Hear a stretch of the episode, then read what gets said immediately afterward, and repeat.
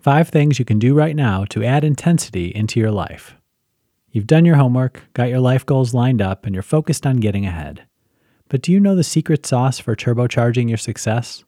It's not a great mystery and it won't cost you a dime. All you have to do is inject a little intensity into your life. A little passion, a bunch of enthusiasm, and a whole lot of fun will help you boost your energy and motivation and turn your life into a journey to success. Just sit back and enjoy the ride. Here are five things you can do this very minute to start cranking up the intensity in your life. Be prepared for extraordinary results. 1. Find your passion. It's easy to work hard and keep focused when you're doing something you love. If you're not there yet, start by thinking about what really lights your fire. Once you know what you really want, you can begin to work out how to get there. 2. Visualize your success. What does success look like to you? Maybe it's a bigger car or your dream home. Perhaps it's the freedom to travel or more time to work on your hobbies. Or maybe you long to trade your desk job for one where you work with children or animals or in the great outdoors.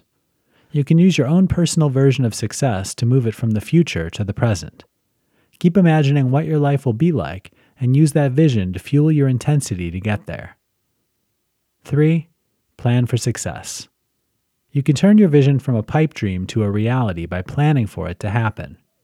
Planning makes your desires real and attainable. Think of your desired future as a project and break it down into manageable steps. A plan can be your rocket fuel for your intensity. Use it to boost your energy and your motivation. 4.